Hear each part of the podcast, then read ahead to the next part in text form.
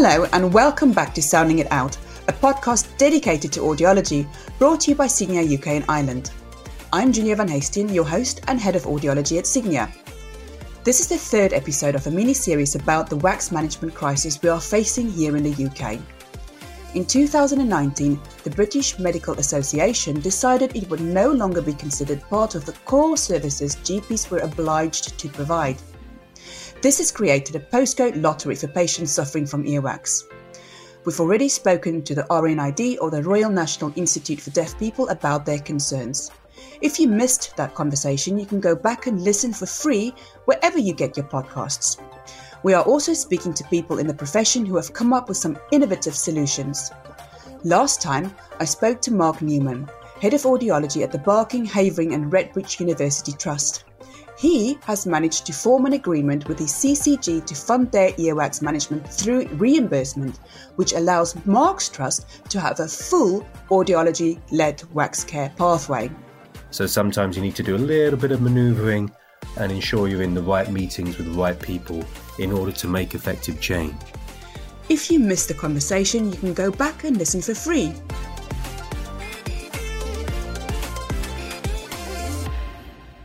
My guest today is Nicola Phillips, who is the Principal Clinical Scientist and Head of Primary Care Audiology at Swansea Bay University Health Board. Nicola, hello. Hello, thank you for having me, Julia. So my first question to you really is about a paper that you co-authored very recently and that has been published in the BMJ, or as it used to be called, the British Medical Journal. That's so exciting, and congratulations. I'm really pleased for you. And this paper details a trial that you've been running at the University Health Board. Can you please give our audience an overview of this paper? Yeah, thank you, Julia. We are delighted to get the first ever primary care audiology publication, and myself and the team are very delighted about that. The title of the article is Prudent Healthcare in Practice, an integration of audiology services into primary care. So back in 2016, delivering audiology in a primary care setting was set up as a pilot project within the Health Board. The main aim of the service being enabling patients with hearing, tinnitus or wax problems to be triaged directly to audiology, acting as the first point of contact. And it greatly benefits the patients as they are seeing specialists in ear and hearing care within a matter of weeks, whilst also freeing up important time for GP and practice nurses and reducing the amount of referrals being sent to ENT and secondary care, which, as we know, is very costly. Thank you very much for that, Nicola. So I was actually lucky enough to come and observe this primary care approach in person a month ago or so. And although the service runs like a well-oiled machine for the most part, it has taken, as you say, a long time to get to this point. I think you mentioned the start date being 2016. In your opinion, why do you think it has taken this long? So I think, delivering an audiology service within primary care had never been done before. So we needed to firstly research primary care activity and then start collecting as much data as we possibly could, because at that time there's no data around for us to work with. So we began the project in 2 out of the 8 GP clusters. This enabled us to audit the service to access its true potential before expanding to further clusters. Once we had the information we needed, we began to expand the remaining clusters.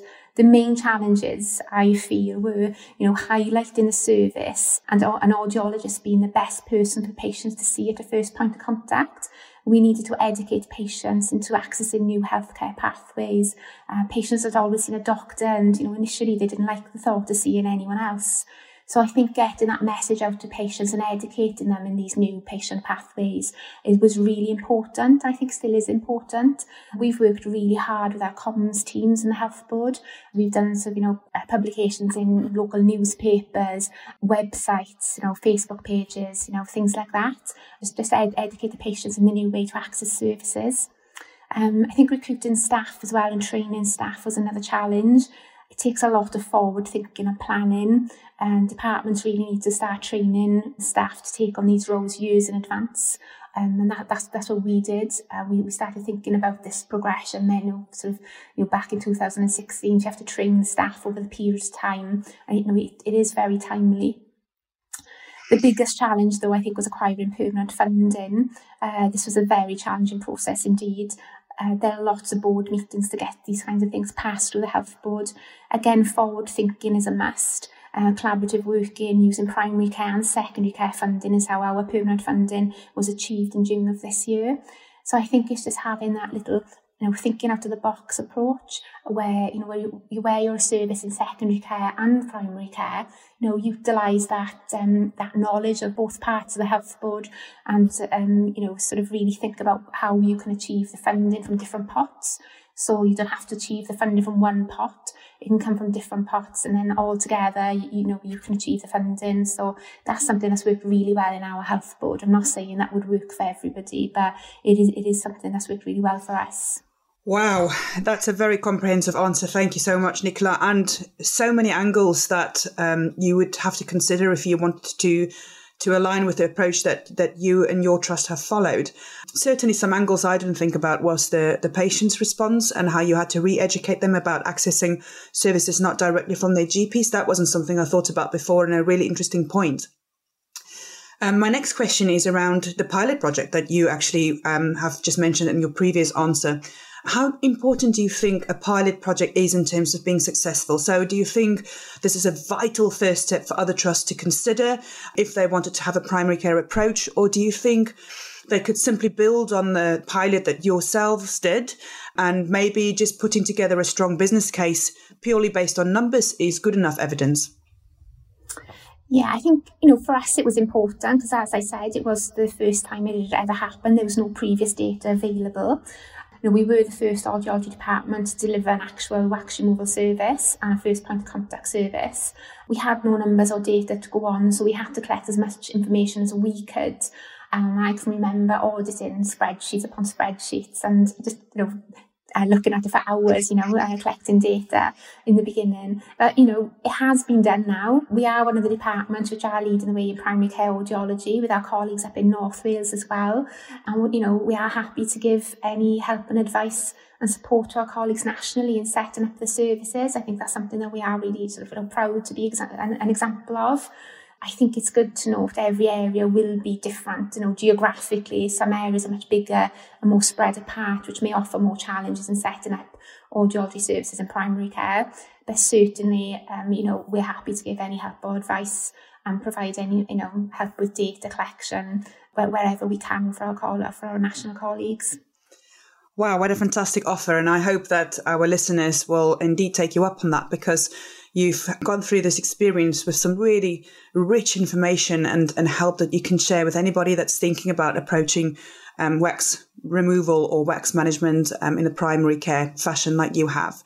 You made me smile when you were talking about the spreadsheets, because it's something that I certainly don't have much interest in, but is absolutely necessary when you do a pilot project like this. So yeah, well done you for persevering. You mentioned earlier that you ended, I think, the previous question with that the greatest barrier really was acquiring permanent funding. And I understand, having an NHS background myself, how big a barrier this can be when you start up something new. So for our listeners' sake, which parties are important to involve in this process of getting funding?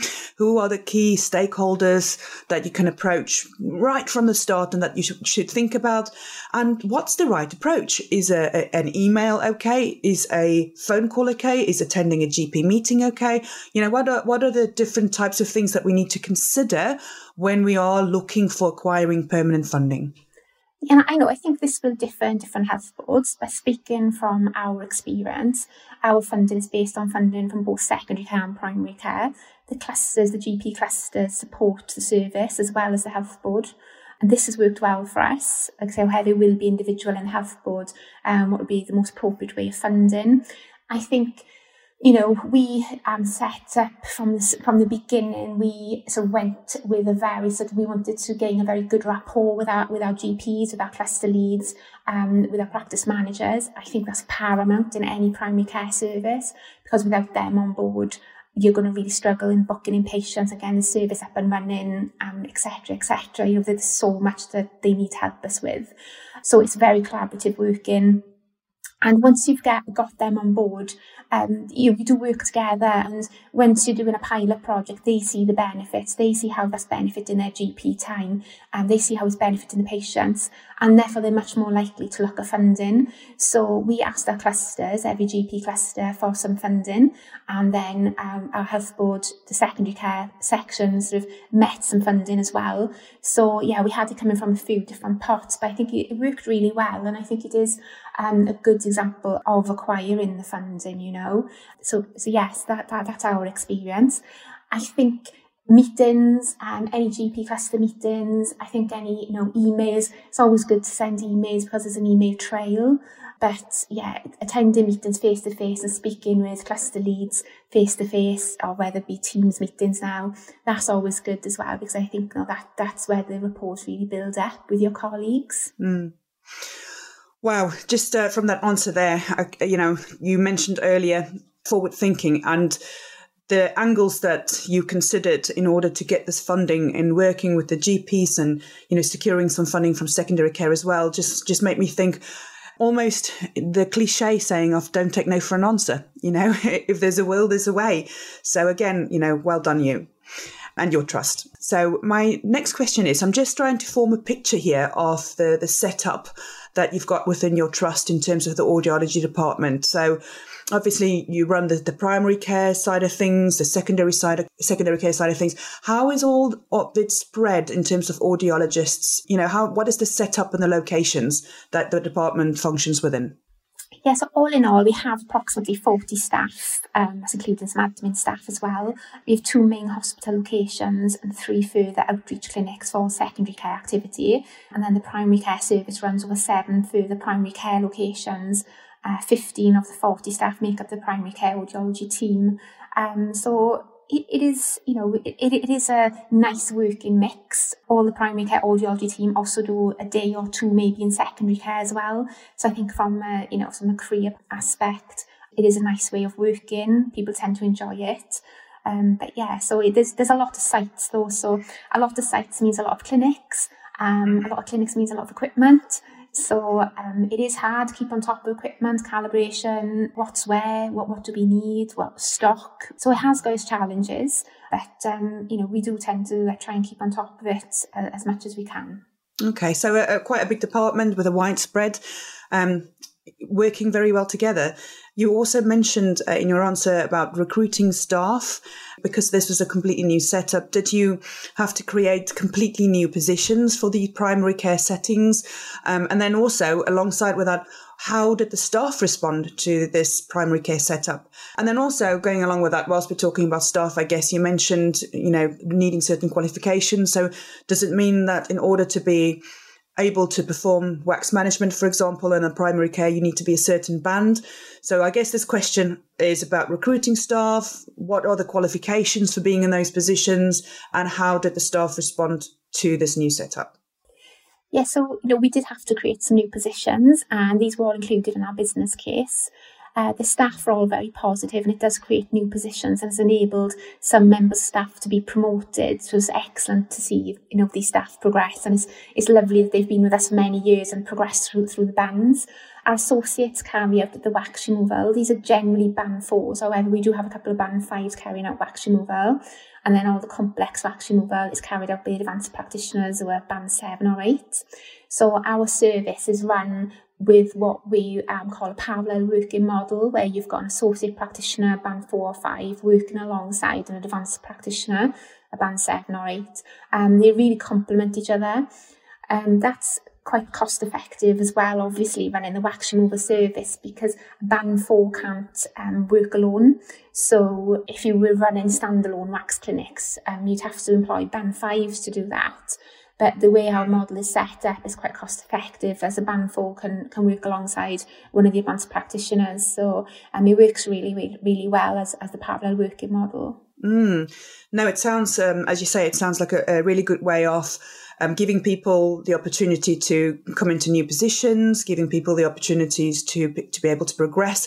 And also, as you say, having a cost-effective setup, which is also, you know, bringing it back to the funding that we talked about earlier. The more cost-effective the model that you run, the more likely it is that you will acquire funding for this type of approach. The next one then is about the patients, really. How do patients access this audiology, whether primary care or secondary care in your trust? So if you maybe can talk us through a typical audiology patient pathway. So maybe when somebody sees their GP, or maybe not even seeing the GP, what the likely outcomes are and, you know, how they would end up in either primary care or secondary care in the first instance. So all our patients access primary care audiology through their GP surgeries. In some practices, patients get triaged by the receptionist and booked directly into audiology slots, or the wax removal slots. In other practices, GPs will triage over the phone and then book them directly into clinics using a shared booking system. So I think that's something else really to note as well is the booking system of these patients, which can be quite tricky. You do have to have a shared booking system with your GP practices. There are a few different ways of doing that. We generally work from the Vision 360, which is what our GP practices work on. And we've got a shared booking system then where they can access the booking and we can access the booking and the patient files and sort of write up a little journal on the patient as well. So I think IT is quite a big thing to sort of bear in mind when you're setting up these clinics as well. So you do need to have a booking system for the patient that everyone can access. Patients will attend their audiology appointment then after being booked in. They'll be assessed for their reported issues, whether that be for routine wax removal, which will be carried out in a wax removal clinic, or an asymmetrical pathology, which might be dealt with in an advanced practice clinic, where all diagnostic testing is available. Once the patient's testing has been completed, the patient will be appropriately managed by the advanced practitioner. So if the patient hasn't been discharged, any onward referrals to ENT or radiology for MRI scans will be managed by the advanced practitioner, along with any hearing aid or tinnitus referrals then to secondary care audiology. So the pathway reduced waiting lists and wait times for patients from, you know, many months really, because before we were there, these patients would, you know, really be seen in ENT before us for any asymmetrical pathologies and for any MRI scans. So, you know, sitting on a ENT waiting list for many months has dramatically reduced that wait time now for the patient, because we're referring them for MRI scans. And then by the time they get to see the, you know, they only see the ENT consultant if they need to then, if anything has come up on the scan. And when they get to see the ENT consultant, they're seeing them there with full diagnostic testing, an audiogram, tympanogram, any wax has been removed, and obviously their MRI results as well. So it's a much better pathway for the patient and for our ENT colleagues as well. So Nicola, we've talked a lot about the way that you went about getting the service set up. We've talked about the audiologist's response and the GP's response too. What was the patient's response to this new service delivery model? Initially, patients were unsure as they were expecting to see a doctor, but they quickly realised audiologists are the right people to see for their ear and hearing problems. Patients always get very high scores in any PROMs or PREMs, now outcome measures and experience measures that we collect. We carry all those out now on a regular basis.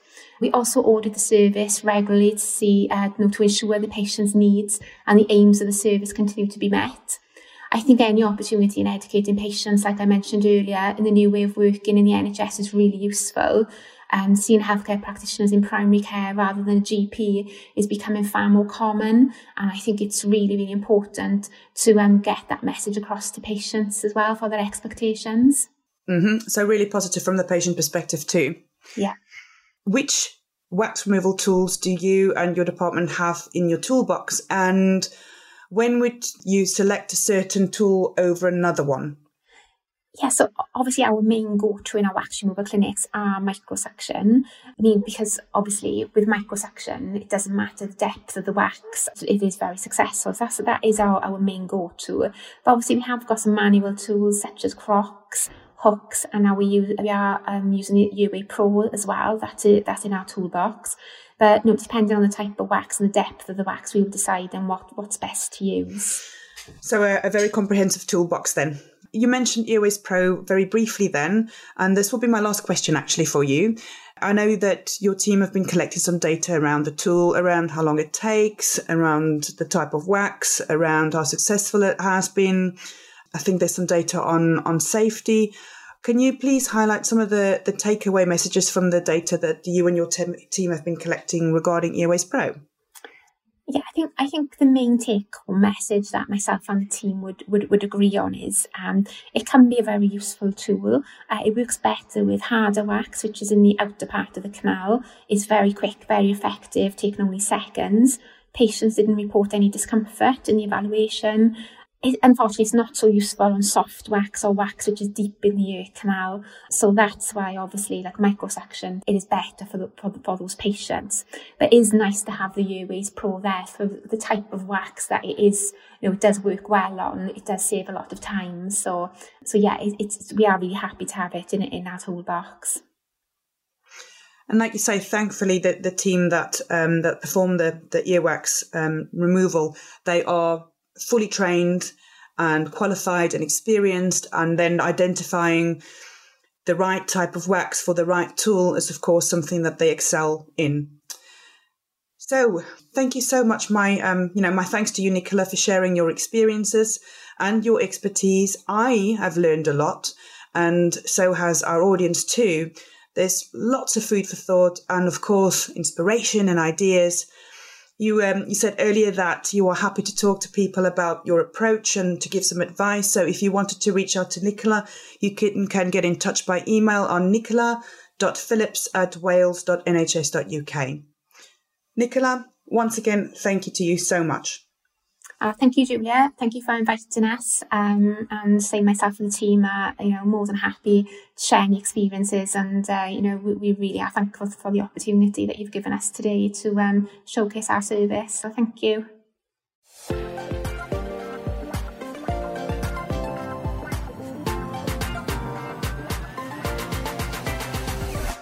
In the next episode, I'll be speaking to Nora McDonald, who is the Acting Adult Lead Audiologist at South Eastern Health and Social Care Trust. She'll be talking about using the Earwax Pro tool a little bit more. It's very empowering to be able to say, oh, well, we actually have this tool that we could try, and when it's successful, oh, it really is fantastic. I mean, I usually get excited when I see a thick, smooth, completely occluding plug of darker brown wax that almost hits you in the face when you do otoscopy. I'll end by reminding our listeners of the RNID's campaign priorities, and that is firstly for earwax removal services to be brought back into primary care or community settings. Secondly, for the Department of Health and Social Care, NHS England and local health bodies to explore new models for delivering earwax removal services to make sure people can access timely and appropriate treatment. And thirdly, for the NHS to publish clear information on how people can manage earwax build-up themselves at home. If you found any of what you've heard today helpful, please tell your colleagues so as many people as possible can share the knowledge. And if there's a topic you think we should be covering, drop us an email to the address on the show page. And remember to subscribe wherever you get your podcasts so you don't miss an episode. This is a Fresh Air production for Signia UK and Ireland. Until next time, goodbye.